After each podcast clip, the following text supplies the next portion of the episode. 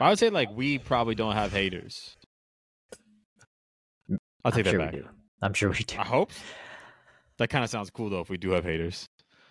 I think through numbers, like you'll get people who disagree with you, and then through disagreement, they'll say what their piece is and think they're right, and now that creates the hater, right?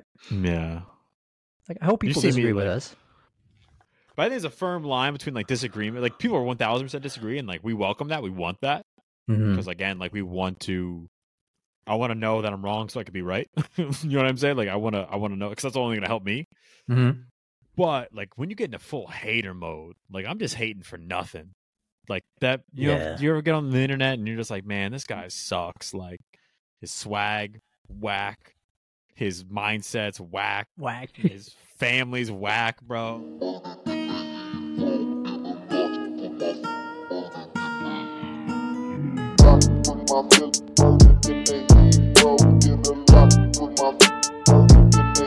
Welcome back, Pushin' Performance. Before we get into today's episode, just wanted to let y'all know we have some free bonus content available. So if you want to tap free?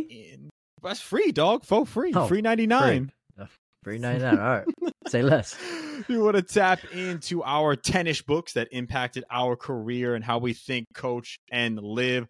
All you have to do, go to the link in the show notes, sign up for our Push and P fam email list, and then you'll automatically get sent a PDF copy of our book list to your email. And don't worry, we're not going to blast you with spam or ads, but you can expect some more free bonus content by signing up to that email list in the very, very near future. So tap into that link, get the PDF copy, and without further ado, let's jump into the episode.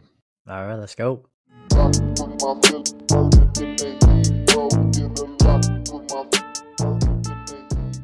To all our haters listening to the show, first off, it's very kind of you to listen. Very. So thank you for listening. Hopefully, you download, subscribe, share the hate with somebody else who might Yeah. hate it, who would also download and subscribe it. Um, keep it going.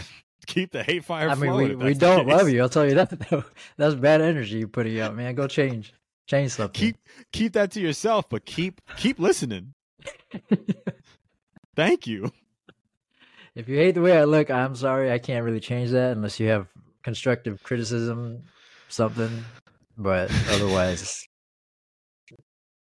do you Hit that sub button, bro. hit, hit hit the that- sub, get notified, be unhappy, but keep listening. That's that's all we ask. Leave a dislike. That's still engagement. Any publicity is good publicity, Thank bro. you. Thank you for engaging with the show, Ryu. Love that for you. Man, that hey, for let, us. let's switch. Let's switch. It's a new year. let's let's go with fresh with a positive direction Yeah. in the year of 2024. Let's do That's that. weird to say still. That's weird to say still. 2024 feels weird. Mamba I year. s- I've, I've seen you got the Mamba tee on. I've seen a lot of people saying Mamba year. Mamba year. Every year's Mamba year, but if it's your year, then I was gonna say, I'm with you. I'm with you. But this year, especially, we locked in. I don't know. I don't know pro athlete who's number 25. Thinking for the future, but this year is Mamba year. Ben Simmons, shout out. Oh, is, Yeah, I'm gonna Is he turn off the show. yeah, no, we're gonna we're gonna. I can't even remember. I I'm like so Ben Simmons, man. I'm so blindly furious. I can't remember what number. Take your Philly hat off real quick. Ben Simmons is nice. You see him on those no, runs in no, New we're- York? no. We're gonna be positive. Let's go back. Let's go back to being positive. Let's go be a bet. saying No, let's he's go. nice. No, no, no, no, no, no. We're not gonna talk about that. Let's go back to being positive. No more Ben Simmons talk. No more Ben. Simmons talk. all right, all right. I trust. I trust your process, bro. I trust your process. Um, Mamba year. That's what. This is what it is. Staying locked Staying for the locked. Mamba year. I like that a lot. I like that. But uh, what's what's new with you, bro? How how you're you're in a new you're in a new spot, new locale, moved in, ready to roll.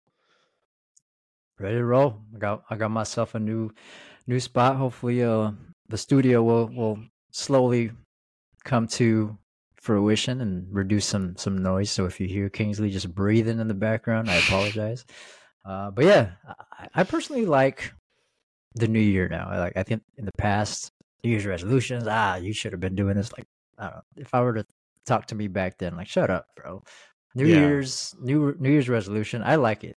It's it's a good time for for you to refresh and kind of start new and leave bad energy behind. You know what I mean?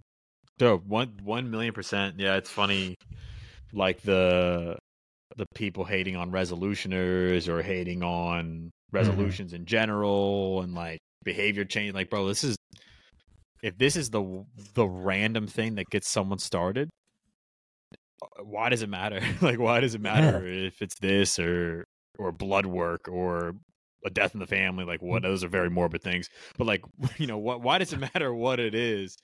yeah for me it's like there's no better time to pause and reflect like it's it's hard to be intentional about reflection throughout the year Mm-hmm. uh for work for the show for personal stuff so it's like this is kind of a time especially for me and how my my you know my work is set up where i'm like chilling. I'm off. No one else is Mhm. working.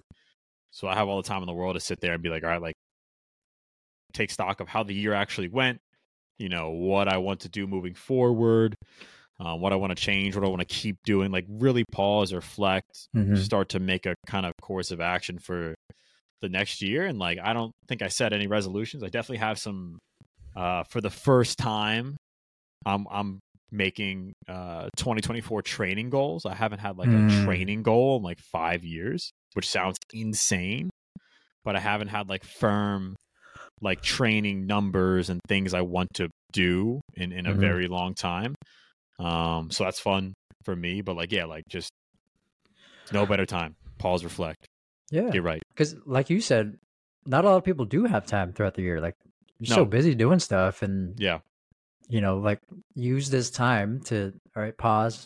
What, what did 23, 23 do for you? What did it, what did it not do for you? And yeah like use the the symbol of January first to kind of do that for yourself, right? And yeah plan.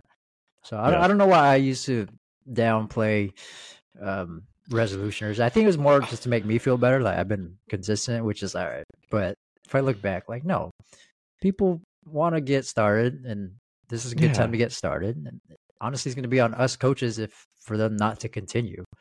Like I'll take that. You know what I mean?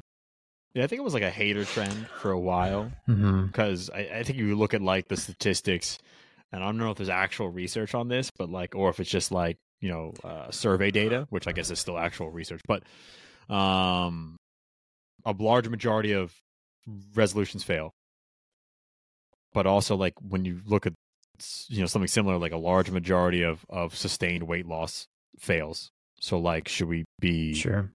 ragging on people for trying to lose weight, knowing that they'll statistically probably fail. Like, no, we're Yeah. gonna root for like root for people to succeed. like, what? Yeah. And if you tried, that's great. yeah, You know, if you're about to try, like, if you listen to this and you're like, if you needed something to hear and get started, like, use this time. If you're listening to people rag on people that don't like resolution is like, okay, ignore them. But yeah, now is a good time to start. yeah. No, no Right. better time to just try something new. And then if you do fail, then you learn something. Like, oh shit, Yeah. that doesn't work for me. Mm-hmm. Like this this diet doesn't work. This workout class doesn't work. This whatever. Yep. Like let's like figure out why. And then now we're you know, in, in a potential better spot to make another change. Believe me, failing is one of the best things you could ever do to in your life. Yeah. Mamba year, So I'm telling you, bro. Mamba year. I'm already I'm in the gym shooting free throws. But slept before this year. them three hammers locking in the podcast, bro. Uh, before we, we jump into the books, any any highlights from from your end, bro?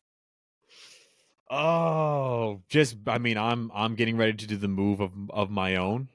So Mhm. moving back to moving from San Diego to Philadelphia, the cross country move. So you'll see less and less behind me, and you'll see more boxes. Um, so I'm sorry for, for those watching on YouTube. I'm sorry for the potential eyesore of moving boxes, but uh, that's just the reality what we're rocking with. But hopefully, in say a month and a half's time, two months time, I'll be in a a little studio in the in the crib. So that'll be super exciting to to set that up. Love it. Life's all about change. I think Tupac said something like that, right? Keep moving, bro. He said, "Changes, changes. uh, but yeah, I, am excited for today, man. I, I, think a lot of people are gonna get a lot of value from it. Big question sure. I always had for you since I met you is like, why you, why are you reading so much, bro? What is wrong with you? Why do you read more than you breathe? It's one for one, probably. To it's be honest, I it's one for one reading oh, and breathing. one for one, like word for breath. I uh mm. page for breath. I uh I I don't know how it started. I used to read a ton as a kid. Um and it like Lemony Snicket and like uh oh god, what is the book? Hank Zipzer. Um by Henry Winkler.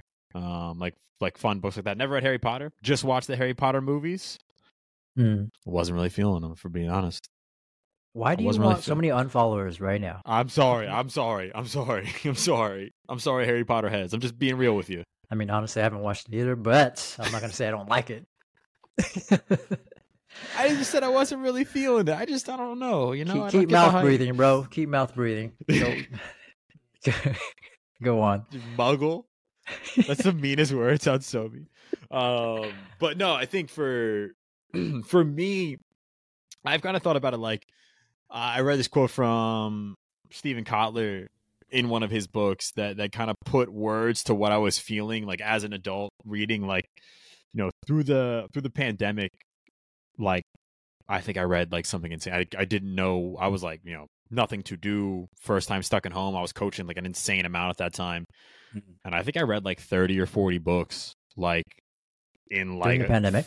Yeah, like in like halfway through the pandemic, like between March and November of 2020, I think I read like 30 or 40 books, like training books, and like wow. just soaked up so much information. Was having a ton of conversations with coaching, hmm. writing virtual programming, like trying new things on myself, trying new things on athletes I'm working with virtually, and like through that time, like I saw like the most insane growth mm. that I've ever seen in my like self professionally and personally, and in one of Steven Kotler's books, he talks about, you know, if you want to really learn someone's ideas, like read a book, like read their book. Mm-hmm. Um, you know, writing, he, he kind of put it in, in the frame or the context of time. So like writing, and I'm gonna get these times wrong. So Steven Kotler, if you're listening to the show, come on the pod. And also, I'm sorry, but like a blog post is like a couple hours of someone's time. They're like a two days of someone's time. You know, uh, or or an Instagram caption is like a, a couple hours of someone's time, or like a day of someone's time. A blog post, the reader, the writing, like to the write a blog okay. post. You know, it's an hour, a couple hours to a day of someone's time.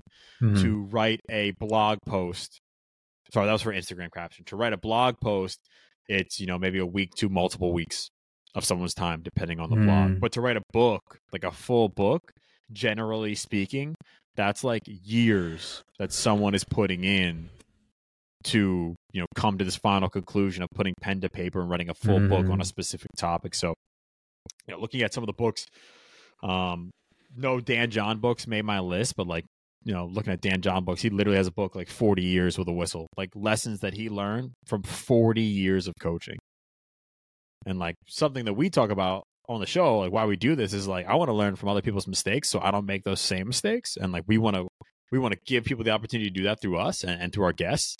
Mm-hmm. But like, if I can learn from like one of the best coaches in the industry ever, Dan John, what he's learned in 40 years, like, yeah, I'm a, I'm gonna do that. I'm gonna soak in that information. So for me, it was just like, I like get so much energy from the growth potential of mm. just picking up a picking up a good book and reading a good book. But I've become yeah. more selective. I will say I've become way more selective recently. It's pretty interesting. Like when you say that it takes years, I want to say pre AI because I think using AI now, now, you can write a book. Yeah, and people do. I've picked up books that were clearly written by AI, mm. and you're like, yeah, I'm gonna put this down. but it's interesting though. Like if it takes years to write a book, there's so many books out there. So there's yeah. so many years of people's lives on paper, yeah. which is yeah amazing. You know what I mean? So I guess question there with with reading books. You know, I know a lot of our listeners are probably listening to the podcast because they don't like reading books and they'd rather listen to things. Yeah, I, I, I'm kind of included in there, but do you think we can still get the same type of growth you get through reading books um, by listening to books or listening to podcasts? I think yes and no. Like, I, I like there. People will talk about how there's something different to consolidating learning through writing, uh, and through reading versus through listening. I think it's more so like distractions. Mm, Like if I'm listening to a podcast or an audiobook, I'm like walking the dog, I'm folding Yeah. laundry, I'm making food, I'm in the shower or whatever. Like when I'm reading a book, I'm reading a book. Like I'm not reading a book and driving to work. You know, I've tried, but like I'm not. That doesn't work. I'm not reading a like book and driving. actually a book, paper book or hardcover, and I just mean- having it in front of your face. I mean, I've tried. I've tried JT. When you locked in, locked in on a good you. one, bro. Let's lock in on a good you. one.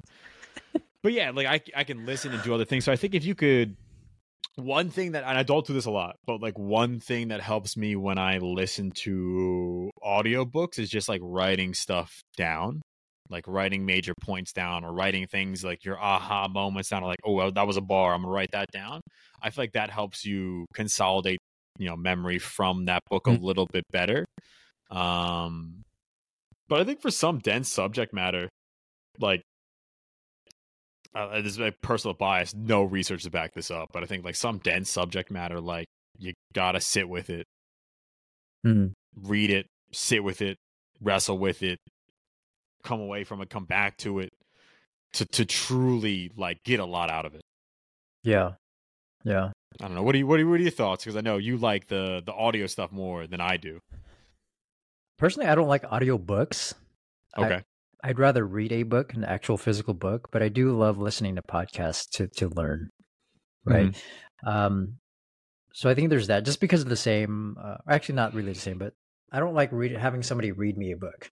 I'd rather read it Hmm. myself. But I, like story time? I mean, when I'm trying to go to sleep, Kingsley tries to read me a book once in a while. but I'd rather just read it if it, if they're going to give it to me verbatim, right? So I think that's why I like podcasts because there's conversation about ideas, and and I think that helps me learn what some Mm. ideas uh, in books try to give me. Because when I was in school, like even currently, reading comprehension is is, is challenging.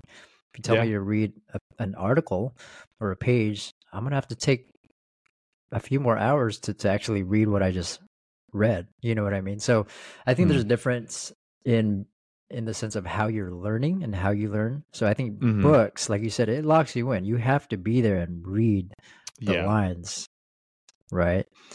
Um, so I think that that's kind of my um, thought on it. And I think if you go on YouTube, uh, and people have different opinions on books, like I don't know, it's it's weird to have opinions on books, but I get some of them. Like you'll Yeah. you'll hear people say like, "Oh, you don't need to read a ton of books because you're probably not going to remember most of them anyway." Like, don't generalize people. Like, encourage them to read a book. If they forget it, they forget it, right? it's so individualized like and like i mean like learning styles aren't real so like i'm a visual learner i'm a you know i'm a audio learner i need to do it to Mhm. learn like we all need all of those things Yeah. like learning preferences are real like some people are like i'm a visual learner and i'm like no you just like watching youtube videos right.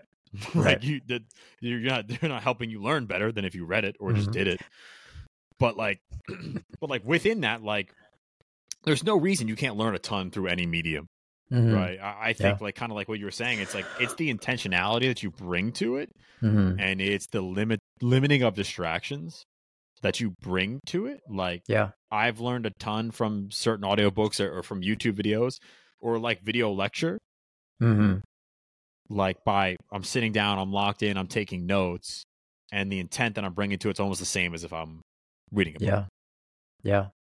And I think pe- we as humans like heuristics, right? We we like to ha- define things and categorize or almost ourselves to say, Yeah. like, I'm a visual learner, so I'm only going to visualize everything I learn, which is fine. or it's like that. look at things I learn, right? yeah So I agree. I think we all learn in all of those things Yeah. in different capacities. Um, but reading itself, I think there is uh, there's probably research. I wish I pulled it up before the show, but there's probably research to to support like the the actual neurological uh, um, components that go into you reading, like Yeah. you're growing your your brain, right? Neuroplasticity comes to mind, and all those types of things, which yeah you can't really do in a lot of ways. So I think reading itself, it's been around for I don't just throw out a number there. Ever? right? Ever. Um so yeah, I, I think there's there's tons of value in there, which is why we like reading and Yeah. why we made this list of things that you should read. Yeah. I, before before we jump into that, I, I think I, I mentioned being selective, and that makes me think about like, you know, for the folks who don't like to read a lot, um, for whatever reason, whether it's time, whether it's Mhm. you lose interest, like, like obviously read what you're interested in. Like if you pick up a book and you're not interested in it, like don't fight through it Mm, because it'll probably like bore you to death and like you won't Right. get anything out of it. Like I'd rather have you read a book that you're really interested in, and that's how I pick books to read. Is like, what am I fired up about, and I'll just burn through it mm, and like be Yeah. excited about it. But like be selective with what you read and I like even if you love reading, like be more selective about what you read and what you give your time to. Um there's been times where I picked up a book and I'm like, I'm not really feeling it, but I finish it just to like check the box of saying I read it. Like, no. Like, why am I wasting time reading a book that sucks? Like, mm-hmm. I can't remember who said it. It was like I, I'd rather. It might have been Shane Parrish, um, who's on on my list.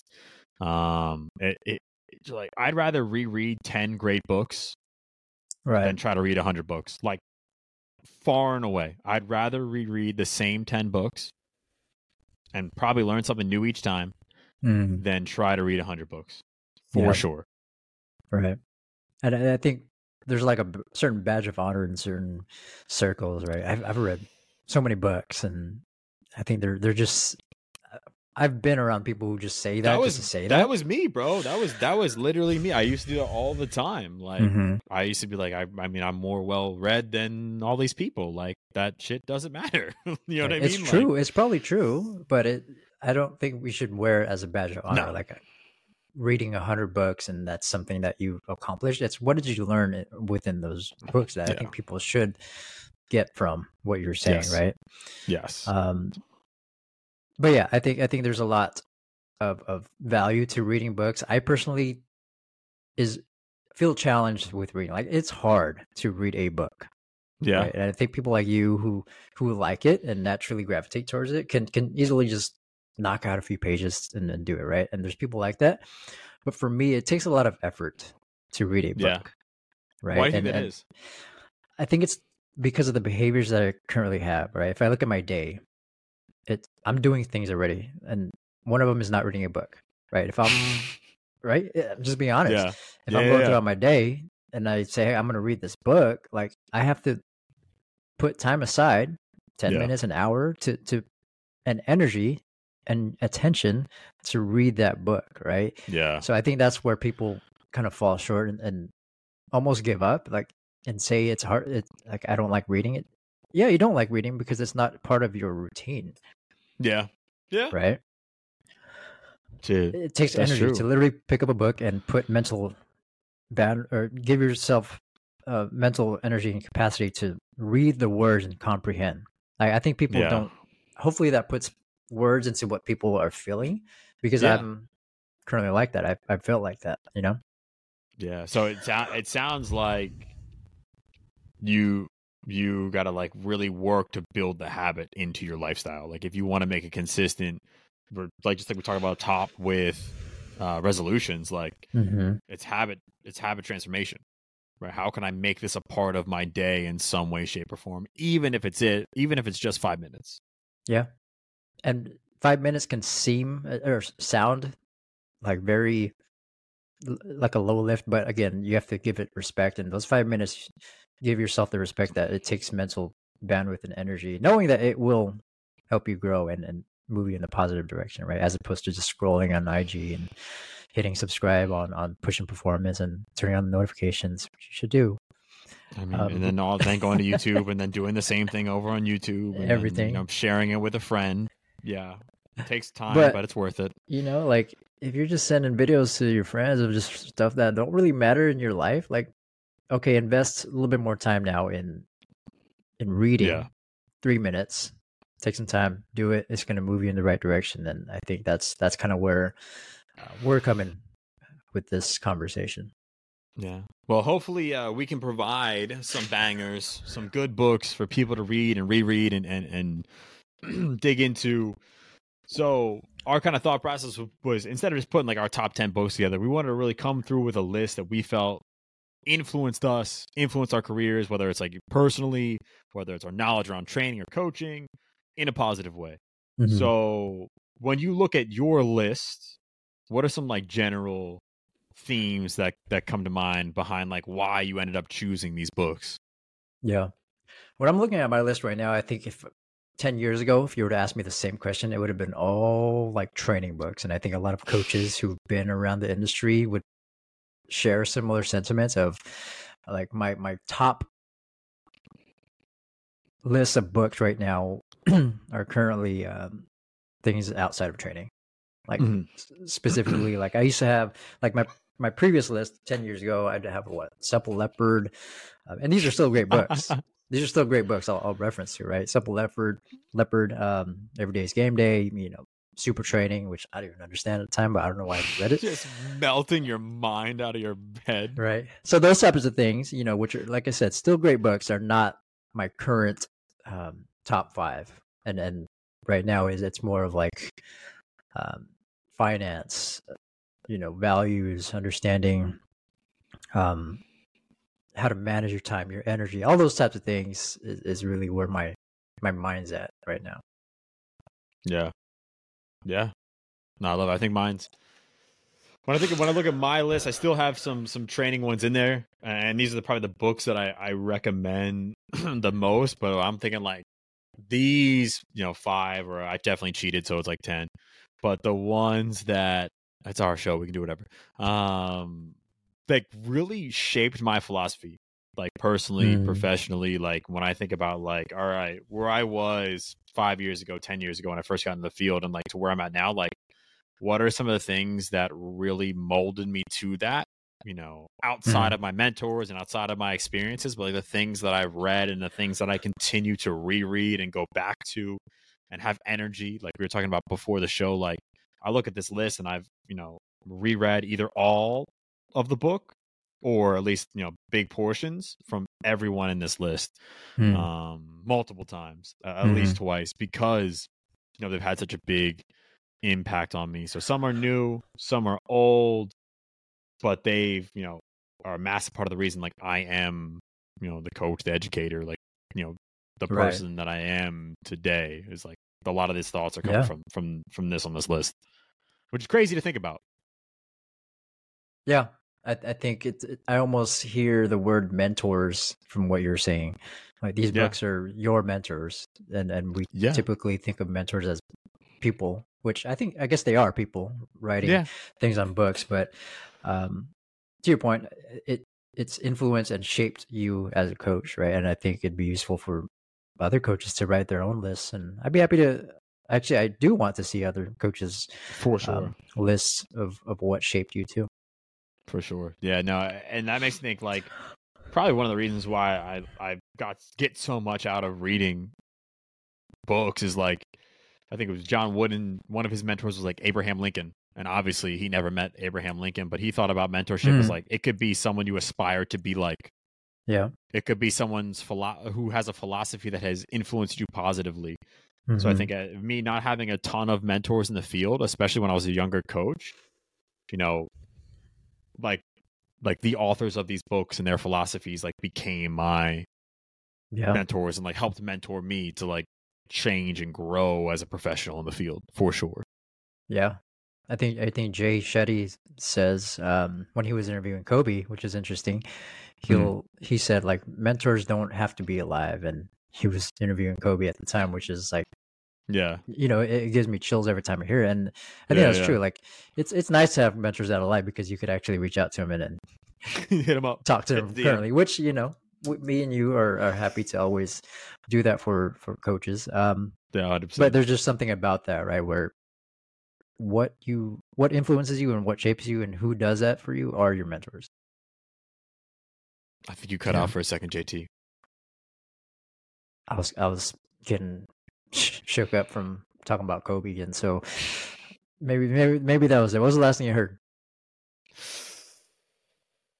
I think it's still recorded, but it just cuts on mine. hmm okay we'll, we'll, Nah, well, we'll check it out I'll just We'll cut. check it out I'll just cut. Cut right here. We'll just go. We'll just get right into. We'll get right into the books. let's get to two books let's get to it. So for you, JT, let's kick, kick us off, man. What is uh first book on your list? Also, is your list ordered? Because mine is Man, not. it it is not in order. Um, but I'll share the first one. I think that that if somebody somebody on the street right now just asked me what influenced me the most, I think um, this book definitely helped helps currently shape how I think, what I do, and and um, helps me make a lot of decisions. And I think it, it's in a lot of people's lists. It's Mark Manson's Subtle Art of Not Giving a Fuck. Mm. I'm So- so, the first F word on this show, JT, setting a dangerous precedent of Uh, me saying the F word a lot. Was- you know I, I was was- curse a lot. I don't curse a lot, so uh, that was I hard for me to, to say.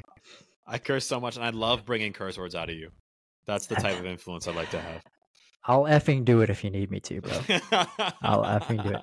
Um, but this book, I it, if you haven't read it, read it. Keep this is why we're doing this, but it, it really taught me how to look at my values and then see what I really care about, and the things Yeah. I don't care about, don't care about it. Because I think we all get to Yeah. a point in our, in our lives where like we care about some things a little bit, and it's just a waste of energy. You know, Literally. as you get older it's energy management that's all that's really all what life's about in the sense of if you want to grow and, and and move forward. So yeah this this book told me how to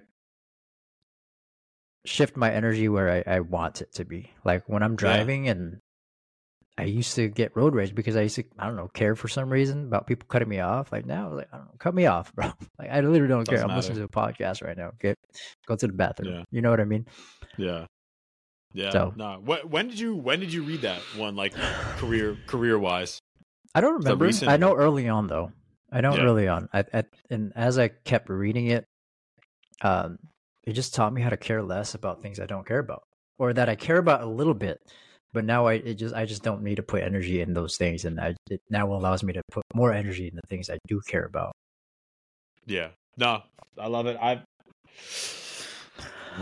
I think I read that like three or four years ago, and and probably should pick it up again. But like, it's a good, it's a good uh reminder of all those things that you just talked about, like energy management.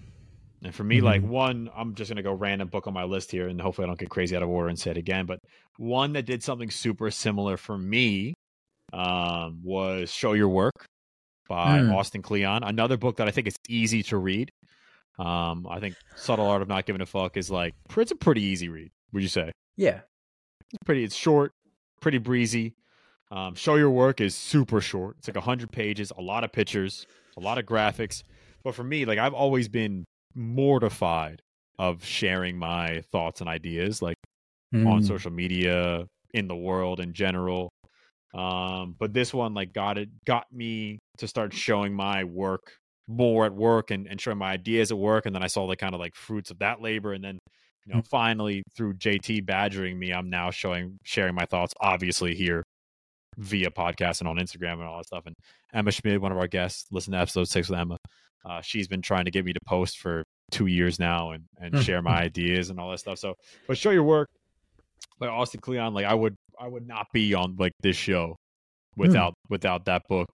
Uh, and just gives you like you know a good rationale behind showing what you're doing and, and and kind of showing what you're working on, and then you know shows how you just if you just put out like one little thing and stack that over months, years, like you can have some really cool products, some really cool ideas, or make a lot of great connections with people. So yeah, show your work. I think a friend gave that to me uh, who was trying to get me to share my ideas more, and I was like terrified of like what some Yeah. random person I went to high school with is going to say. Um, so that that one for me I was like one that. to get me out of my own head, to get me out of my own way, and and showing my work, right? Mhm. putting stuff out there. I like that. It almost sounds like it, it puts words behind the statement of get bet getting better one percent every day. For like for sure like it shows like hey like show like don't show it was like don't show sunsets don't show puppy pics like if you want to share your philosophy like share your philosophy i think jt literally posted a sunset and a puppy pic this weekend Why are you calling me out, bro? I didn't mean to, but as I was saying it, I was like, "Oh shit, JT!" Literally, that's on your personal. That's on your personal, though. That's on your personal. I'm gonna, sh- I'm gonna show my work. I'm gonna, sh- I'm gonna send them right to you now, bro. Check out this sunset with with, with Kingsley in the back.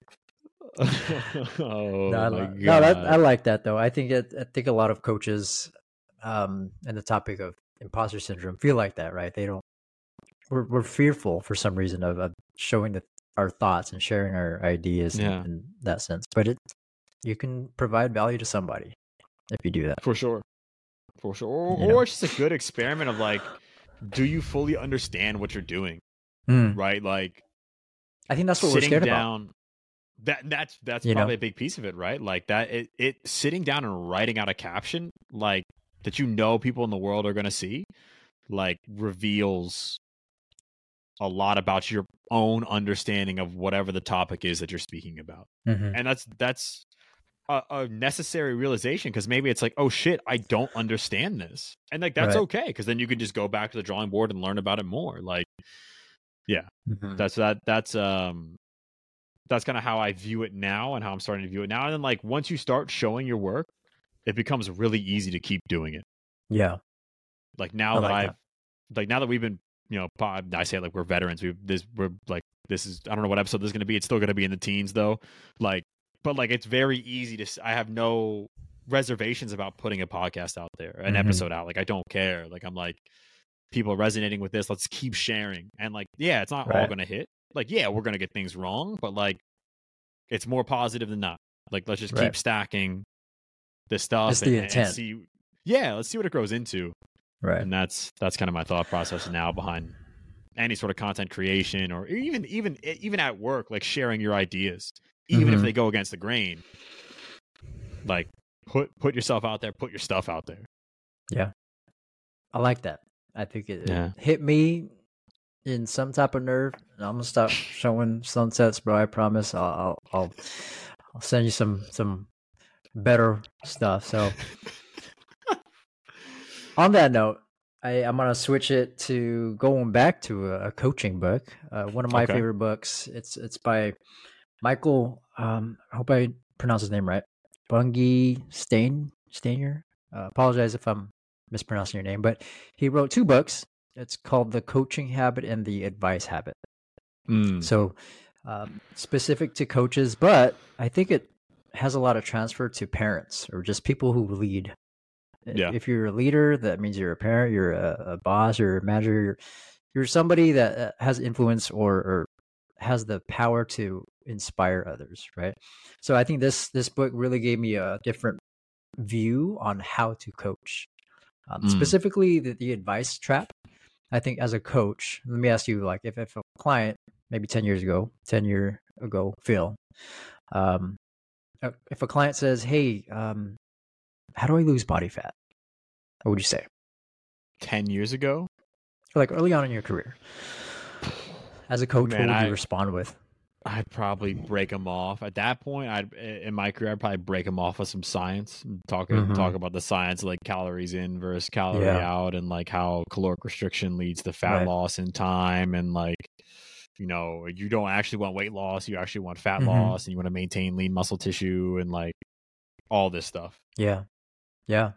I, I do the same. I did the same. too deep and and you're not wrong right those are all Yeah. very correct things but uh, what this book taught me is is as a coach is it, it gave me more intentful listening right? How do you Mm. actually learn how to listen and guide this person and not answer that question that they're trying to ask? Because at the end of the day we all as coaches know that that question is not really the the, the main question or, or driver that is bringing them in front of you right? So for that specific context if somebody asks hey how do you lose body fat percentage?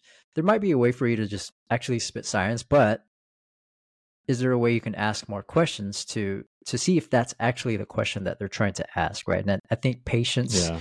um, comes to mind there and learning how to ask really good questions Uh, Yeah. and don't fall into the the trap of giving advice because we i think we love to be like ah i got you here's this here's this new Yeah. info that i got that can answer that question but for me it, it has turned a lot of people away once i just gave them the answer because that's what I thought that they wanted. When reality is like, can you help me look better in front of the mirror so my my my the people that I'm around think I I'm confident. You know, I think those those questions or those answers don't really come to mind as a young coach. So I think picking up this book will give you a different lens of of being patient with how yeah. you're coaching and understanding like what your role as a coach really is. Yeah. No, that's I mean, that, that you recommended me that that one to me a couple times. It's been sitting in my Amazon cart. I need to stop playing and pick it up. But yeah, the the advice trap piece is like that's just that's just good vi- advice for anybody. Mm-hmm. Just listen, listen first. Yeah, understand first. Like don't don't come that then that like it. And I, I mean, obviously I haven't read the book yet, but like you know, seeing you do that a ton, and in talking to you about that on the podcast on our curiosity episode, like now when I'm working with coaches, I'm like, you have the answers. Mm-hmm. Like if you're coming to me like with a with a hey, what do you think about this program design? Like you have the answers. Mm-hmm. I'm gonna help you get there, but like I, I I'm not gonna drop. You know, in the past, I might have dropped all this advice on you when it's like, hey, what do you think and why? Like let's let's work through your thought process. Right. Right. And I'm just gonna be a guide here, and I'm not gonna tell you what to do. Yeah. Yeah. And and the funny thing now in our world, like they have the answers too. They as in our clients. They yeah, literally no, have more sure. answers than we do, probably. But they still come to for us. For sure. Yeah. We still need our help. Right. Hundred percent.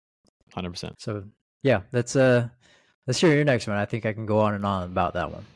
Yeah, I, I, I don't have many coaching coaching books on on my list in that way, but uh I guess I guess I'll go to the top of mine and, and probably the book that I recommend and continue recommend the most uh, this is more of a training philosophy and a program design book, but it's the, the Strength Training Manual, Volume One and Two by uh, Mladen Jovanovic.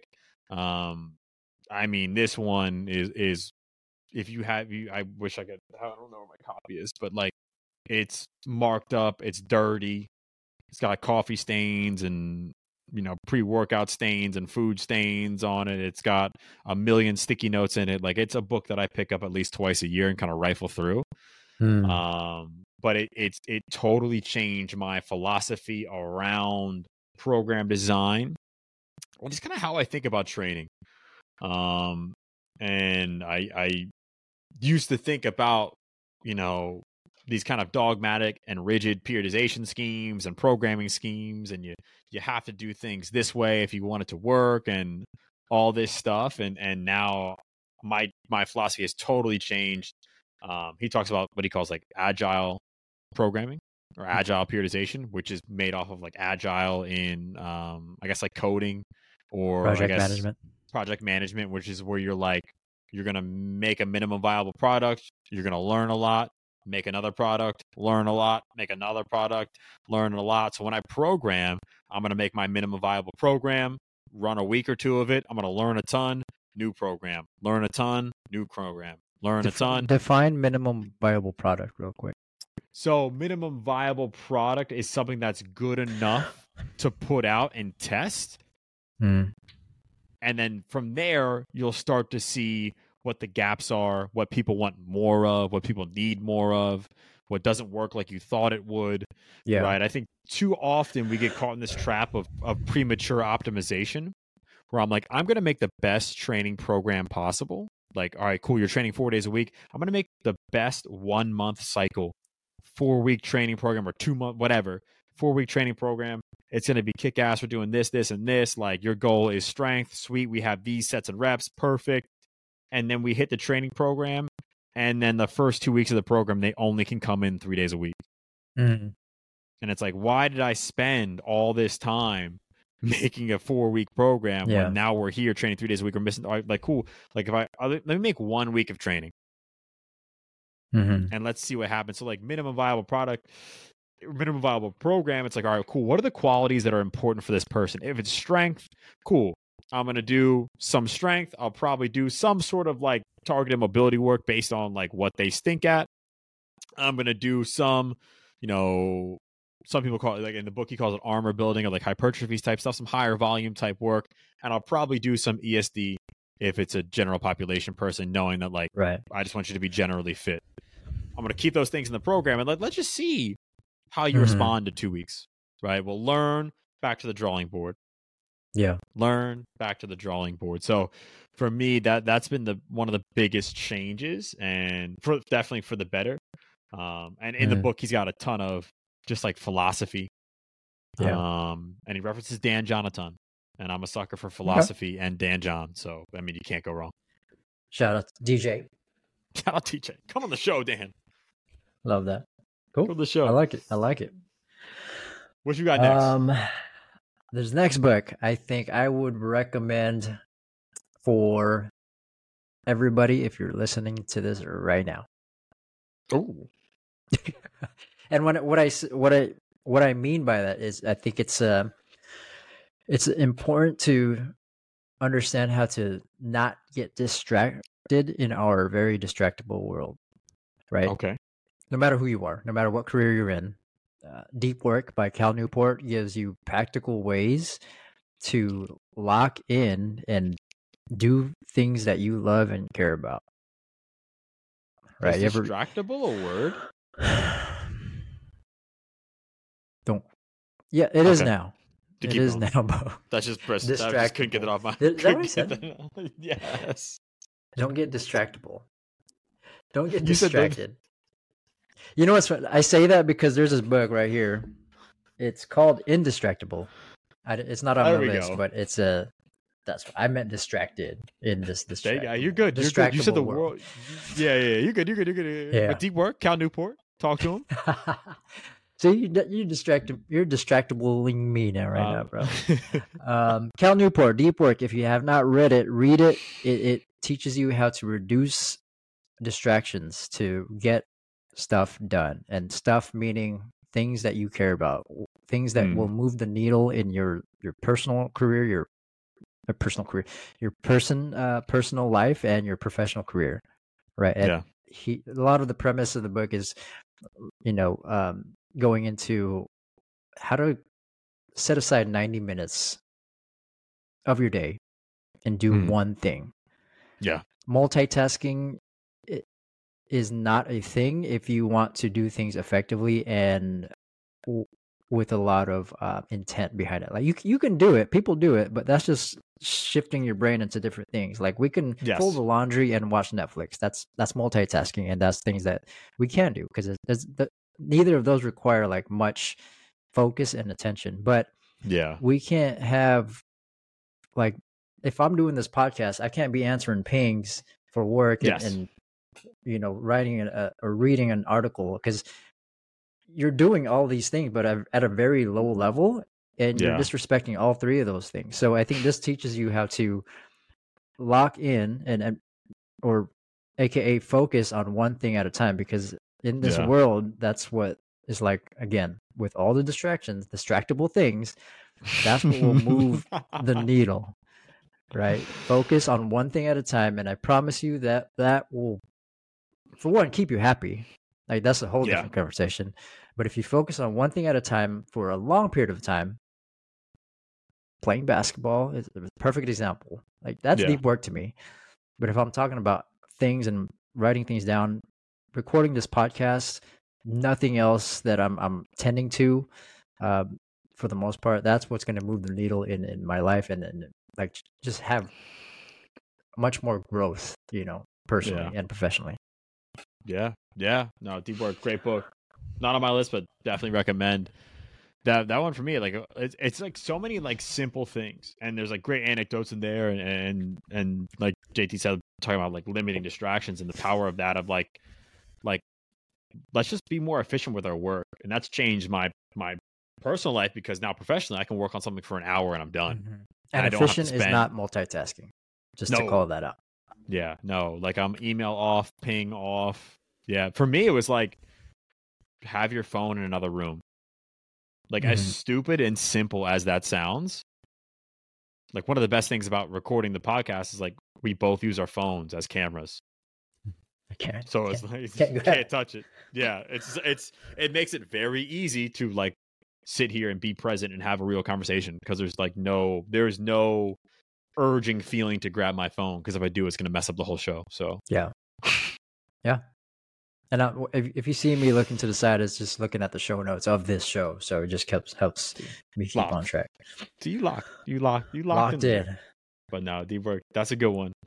Uh, I don't know which direction I'm going for my next one. I'm thinking I'm just gonna go next one on, on my list again. No specific order. This is one I think I recommended to you a little bit ago. It's a random book. I don't know of anybody else. Like no one's ever recommended this to me. I just picked it up in the Philly, in the Philly airport. Like one day when I was I was coming back from Philly, coming back to San Diego, and this book's called Being Ben Simmons. Oh, no, stop talking about Ben Simmons. Stop. No more Ben Simmons talk. No more. It's called it's called uh Being Wrong by Kathryn Schulz. It's uh Hmm. again super random book. Um just just something that I came across um and I, on the plane just could not put it down. Was locked Hmm. in, could not put it down. I, I think I talked I talked about mentioning like I, it, it's you know being wrong is not a bad thing like learning that you're wrong is a good thing because then you can like actually learn and become more right or less wrong, however you want to look at it. But for this, it, it really taught me that we think about a lot of things, even the things like our memories. Like they're Mhm. not complete pictures of what actually happened. They're kind of just like a representation of reality and not actually what happened. And being wrong or not having uh, complete information is just part of the human experience. Like being, I know being right feels amazing, and then she talks about that in the book, but like being wrong is a part of the human experience. It is going to happen. Mm. Like it is something you are going to experience. Um, but she goes into some some fallacies and, and, and ways that we think about thinking.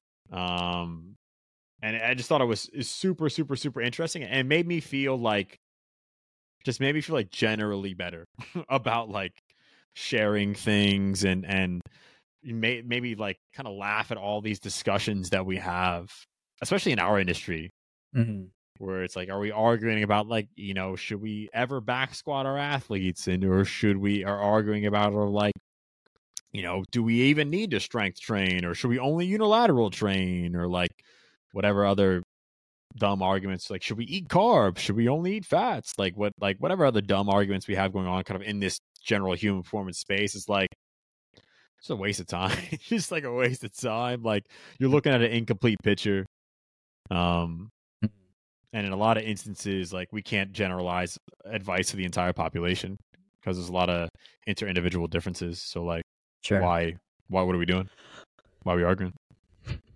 Yeah. No, I like that. I haven't read it, uh, but it almost sounds like it puts words into the the statement of, of failing forward, mm-hmm. or you know, leaning into failure, those types of things. So I like that. I want to want to definitely dive into it because I think if I say that statement blanket, blanketly, is that a word? It's almost like why? Why would I need to fail more? Yeah. Why is failing better? So I, I I think that'll. It sounds like. Correct me if I'm wrong. It sounds like that'll be a good book to helps you help you contextualize how to fail forward and how to fail effectively through being wrong. See, I got a Yeah. thumbs up right now too. Thumbs up for it. No i just yeah and it just contextualizes why it happens as well. So it goes and hmm. kind of into into you know patterns of thought and, and ways of thinking that just natural human traps that we fall into. And you know it, it's it's going into understanding your personal biases like desirability bias and and loss aversion and all these things that kind of shape how we think and how we view different situations. It to a certain mm-hmm. degree can help you can help you you know make better decisions you know when you find yourself in that kind of trap of, of thinking a certain way.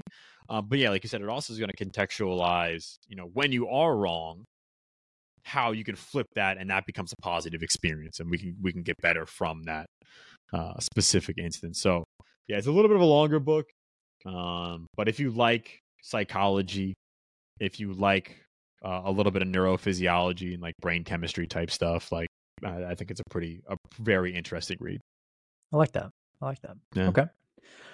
Um, my next one's almost similar to my first one with Mark Manson, but it, it's called Essentialism by Greg McKeown. Mm-hmm. And uh, when you hear of essentialism, when you hear minimalism, I these are philosophies, right?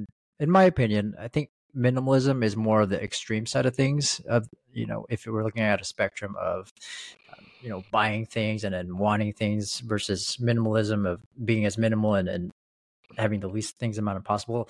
Essentialism kind of falls in in our philosophy where like find the middle ground and how do you get the the good things from both sides. Yeah. So this book really taught me how to you know understand my own values and then see what I again care more about what I care about and how to actually do that. So it taught me to reflect back in my own life and for example finances because that's going to be my next book uh, finances mm-hmm. like minimalism you're, you're if you watch YouTube um, and you look anything minimalism you're you're sitting down in a white walled room with with making drip coffee in the morning and then just sitting down no furniture right and you know there if that's something that makes you happy that's great but yeah. i think essentialism taught me how to really again buy things that I do care about and don't buy things that I don't. And yeah. care like absolutely care about. Like this shirt, obviously I got Kobe on my forearm, so it it provided a lot of value to me. So I spent a little bit yeah. more money on this. But if I saw a shirt online, like it's kind of cool. I, but I'm probably gonna wear it to impress people. I'm not gonna buy it, right? It doesn't yeah. line up with with the values that I have. So it, it just taught me how to reframe things and and gave me um, thoughts on keeping things that are essential to me in my life. Yeah. Yeah. But that's a that's a good one. I I I picked that actually that's one of the most recent books I've read. I hmm. picked out of a book nook down the street. A book nook. So the little take one, leave one. And someone left a really cool note. It was actually a really cool thing. I'm again I'm a super nerd. I love reading. I love book nooks. Um, That's but cool. someone left a little note in there that said like this book totally changed my life. I hope it changes yours yeah, really cool. yeah, and and one more thing too, because it changed my life in the sense of understanding what to say no to and yeah. why you should probably decline more things in your life. And um, it could be asks at work. It could be asks from you know people that are around you. And saying yes to the things that you do care about yeah. Um, and saying yes to everything is also saying no to the things that you care about. And mm, you don't want to do that right so that's facts. Read it. I'm adding that. I'm adding that to my 2024. What's that? Say no to shit that Say I don't want no to do. that you don't care about because you care yeah. about things a little bit. You don't want to hurt people's feelings, but what you're actually saying no to, think about it. Right? Does it actually matter to you? Yeah. Yeah. yeah. and I like to flip the reframe of like if I say yes to this stupid thing, then I that takes me away from. Don't point at the podcast, bro. What do you? What do you... no, no, I just missed. I say yes to this damn show. Uh, all right. Um, yeah, no, I get you. Sure. All right, next one for me. This is where I get super nerdy. Hmm. Um, mm. those of you who've seen me, people who've seen me teach, who have been around me, they know I love mental models. I'm always talking about mental models.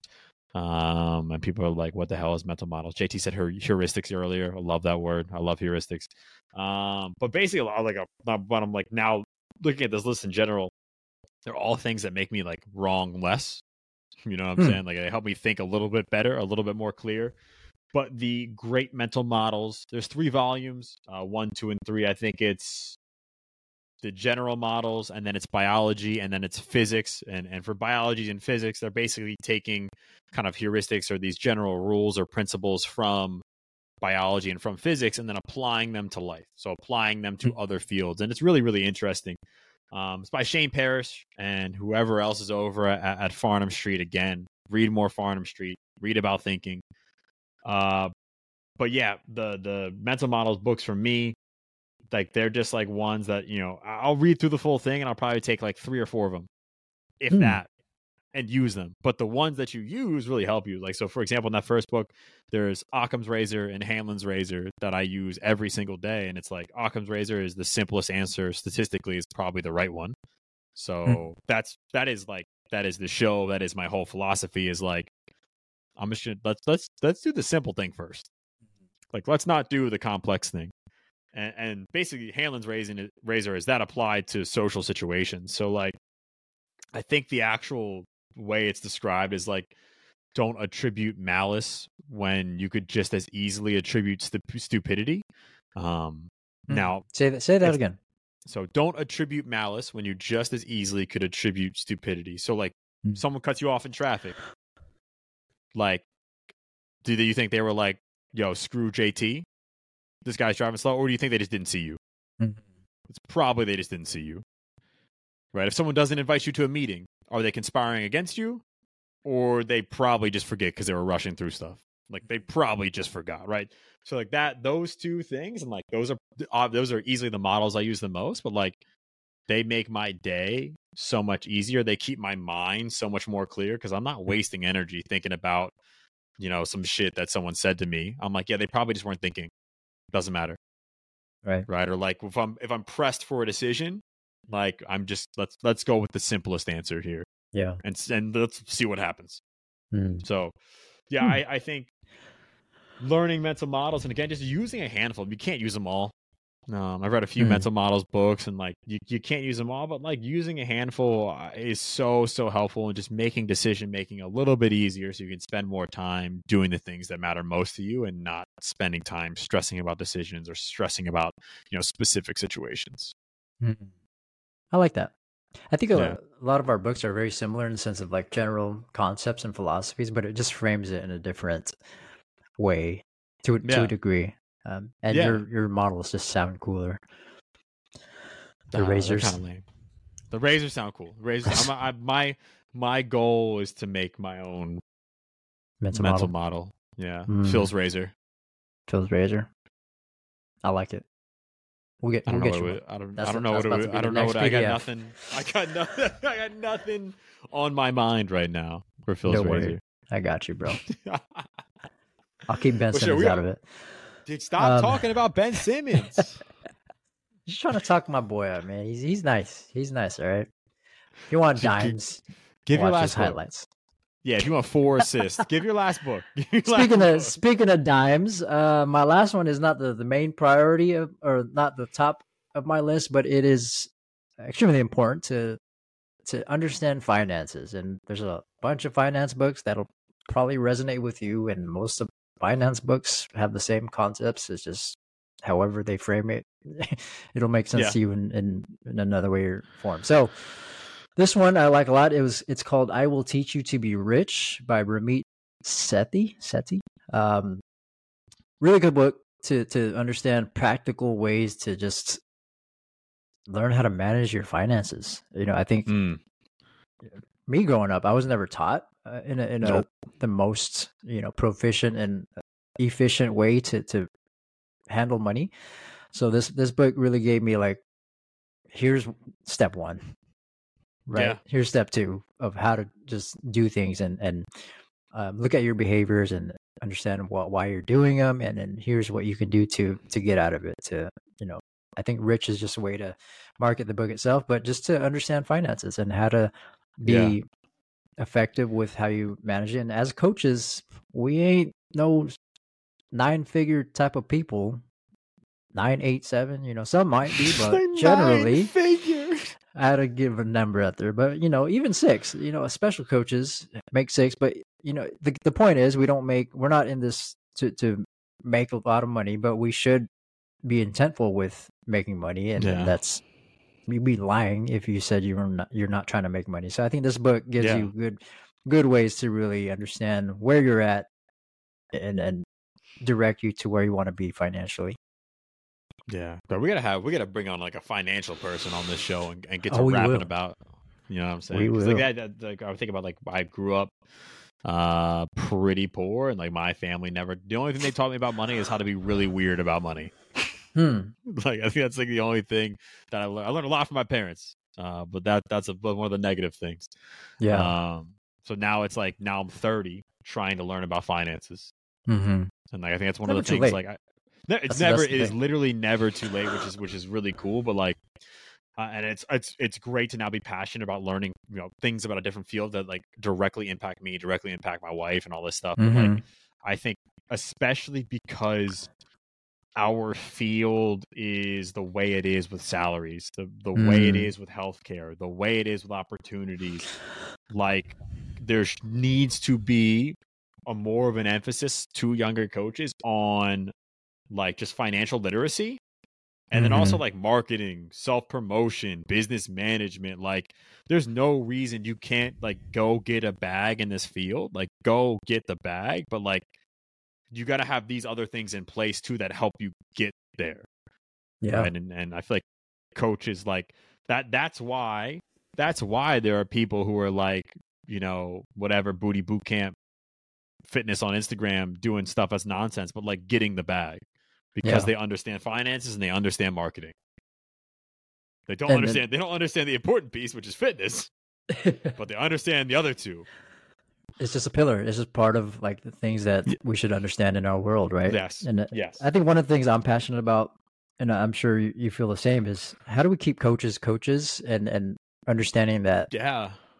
you know I think we both see coaches who who struggle with like sure I can't make money in this industry. I'm going to switch careers. Like for, Yeah. for me, that that hits a spot where I'm like, I think there's another way. You know, I Yeah. keep Yeah. doing what you like to be doing, and, and don't let finances be the the the hindrance of why you're not helping people anymore because you love doing it, right? If you want to switch careers, Yeah. switch careers. But I think one of those things for me, I'm trying to do is let me be a coach. Let me uh, continue to do this and not and use finance to to give me freedom, right? I think that's the biggest Yeah. thing I, I learned from that book. Like, you don't want to be rich, but you want to buy time. You want to buy um, energy, and that's what like being. I think in my mind, being rich is about. Can you just you know when people say I don't want to worry about money, like that's why you're not going to worry about money. Is can you just Yeah. use your finances to to give you more time to to coach, to give you more time to tr- go to the gym, you know, give you more time to watch Netflix if you want, right? So those kind of things Yeah. are, are are what helped me reframe my mindset with with finance. Not to say I'm I am rich, but I, I think it's giving me a better way to look at my behaviors and then work on those, right? Yeah. Yeah. No, that sounds that sounds tight. Definitely gonna pick it up.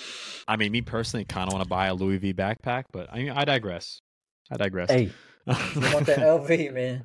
If you want the LV, go copy. it. I'll go. I'll go to Chinatown for you. I'll give you. I'll, I'll give you. Hey, one. you know I appreciate you. You I appreciate you. uh, my last my last one is actually four books because I'm a cheater. Uh, well, technically three. I just picked up the fourth book.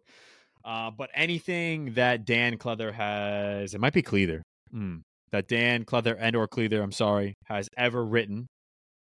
Uh, I think he's out. I think he's out in Dublin right now. I can't remember where he is Hmm. teaching at, but he was a coach. Now he's a professor uh, teaching strength conditioning um, at university out there somewhere uh, in Europe. But his first book was a little black book of training wisdom, and then he wrote Force, which was super popular. Last year, he put out Force Two, which is about sprinting biomechanics, and then he also has a book called Subvert, which is wildly different. Um, and if you're like me and you love anarchy, it's applying anarchy to science. Hmm. so it's very interesting.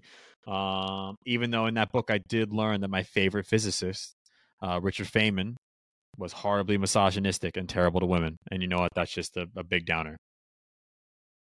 It's Albert funny how his name's Einstein. Famine though. Yeah, you know what I'm saying? Albert Einstein, cheater, cheated on his wife a ton. Bummer. Just super bummer. Your heroes, legends. Don't meet them. Uh, but little back, little black book of training wisdom. I, it's like the perfect pocket guide for a strength coach. Like Hmm. it's it gives me. It's not again like I don't have a Dan John book on here, um, but it gives me Dan John vibes. It gives me like kind of like Mike Boyle vibes. It's like, hey, here's what I've learned from like 20 years of coaching. Mhm. Like here, here is my coaching philosophy. Here, take it, use it. Um, Yeah. kind of another heuristic, another mental model that I learned from that book was uh Pareto's principle. So like eighty percent, you get eighty percent of your results from twenty percent of the work. That's a, a popular heuristic in, in business, Yeah. in marketing, in sales. But for training, like we get twenty or eighty percent of our adaptation from twenty percent of our work. So I'm like, Mm. yeah, I'm gonna maximize that twenty percent. It Makes program design a little easier for me. Like Mhm. I felt like I was doing so much like stupid, unnecessary shit. Like I don't need to lunge in every pattern every day, every week, whatever. Like I could probably like do a heavy squat or do a heavy split squat and get eighty percent of the benefits. I'm gonna focus on maximizing that primary lift. Mm. Uh, I'm gonna focus on maximizing, you know, one or two sessions a week that are gonna be hard sessions, knowing that I'm gonna get eighty percent of my adaptation from the, that twenty percent of work. So that that was probably like one of my biggest takeaways from there. And then I just like Dan's philosophy in general. Um, and then Force and Force Two. I mean, I've become a big physics nerd. Like I love I now I mean I've always kind of liked physics, but now I love I love physics. Uh especially like within, you know, what I do uh a, a little bit around sports science, but like it, it just makes it he, the way he presents it makes it so easy to understand. And I think we throw in the field, you know, one of kind of one of my pet peeves right now is like we throw around the word power and impulse uh, a ton and force absorption a ton when it's like that's not like they're ge- either either general terms in the case of force absorption doesn't exist impulse is a general term that's just you know the product of force and time something's not impulsive it's just there's always impulse uh, and then power is just a product of force and velocity vo- velocity velocity uh, and i think we throw around these words a lot and like give them like made up meanings that now kind of break them away from their actual meanings and makes things really confusing. I like so that. he like he kind of talks about that in, in those books and and a, a lot of applied physics. So Yeah. you if applied physics scares you, uh, then you should pick up Force and Force Two. They're small, they're short, easy to read, quick Hmm. chapters. Um, so I can't I can't recommend those two enough. I'm gonna pick it up. I failed physics, so I'm I'm it's another try from for me. It's another it's an what was, what I was gonna say. Um, it's always a good time to try again. So I'm gonna pick it up, Try it again. try it again, and do it. So Try I like it. again, bro. I actually like that. passed physics. I got an A in physics, and I got a D in math thinking, which is like rudimentary math, which doesn't make Hmm. sense. I don't even know what math thinking is. It's like a class that we had at my university for kids who were dumb in math. You failed the. I- I'll leave it alone, but you're but I was things up like. I was like doing calculus and stuff in physics, and I was fine. Interesting. So just how it was framed, maybe How it resonated framed. with you. Yeah, I really care about a, a train on a track or a ball rolling down a hill. in physics, Gets me in physics. Gets me fired up. gets me as ready to opposed do to just straight math for no reason. Hmm. That's I think that that's a nice analogy to books, right? I think or reading itself. Because for me, Yeah. I, the reason I did not like reading before is because I was forced to read things I, I do not care about at the time, and it's Yeah. trying to learn why this truck is going downhill a hill in certain miles per hour, and I got to figure out the number of why. Like, I think it turned me off to reading, and I'm sure a lot of other people listening is that that's probably the case too because I've heard it through conversation. So I think, Yeah. like what you said in the beginning, to tie this back um, to reading itself is eh, pick up a book that that resonates with you that you like reading because Yeah. Because you never know it might actually you will know if you like reading it and you'll get something from it you'll you'll grow from it so Yeah. um, don't take math thinking if you like applied physics take go read those books force and force too Shout out math thinking. it's mathematics love Math, math, mathematics. Uh, dang. All right, let's let's. is that the five was that 10 That's the five. That's five. all yeah, more like you know, like nine for me. I But know. I like it I like it. Um. Damn. Well, let's, let's we we talk forever. Let's land this. Let's land this plane. Uh. First things first. Our picks. Hit the link in the bio of our Instagram. Hit the link in the show notes, either on YouTube or on wherever you get your podcast, and you'll be able to download a PDF of our picks of books that have impacted our career. So download them. They all will be linked to either Amazon or, or the author storefront. And like JT said in the show, we want to hear yours. Like I'm selfishly always wanting to to to read more good books. So connect with us on Instagram. Um, you can email us at pushingperformance at gmail.com. No G in pushing. Uh, and let us know what are your top five books or, or books that you are reading right now or you've read in the past that you think have impacted your career in a positive way. Yeah, Let, let's chat about it. If you read some of our books, hit us on the DM, and you know we, we always like those conversations. We we love just hearing your thoughts. What do you agree with? What do you disagree with? What are your follow up questions? Those kind of things just helps us grow, and hopefully it helps you grow as well, right? Yeah. That's that's why that's that's why we're here. That's why Mhm. we're here. Well, shoot, JT, where can people find you? IG coachjt.mp3. Bye. Let's go. You can find me on IG at Nashphille. You can follow the show on IG at Pushin' Performance. No G. You can check us on YouTube, the same spot. I just said the email pushing performance at gmail.com. Hit us up, send sending a question, sending a book recommendation. Just say what's good. Um, but as always, if you like the show, show love how you're supposed to. Give us a subscribe, give the show a download, give us a subscribe on YouTube. And if you're really rocking with us, please share the show with a coach that you think we could help level up and bring them into that push MP community. Um, but as always, we hope you enjoyed this one and then hope you pick up a couple books on our list. And we'll catch y'all next time.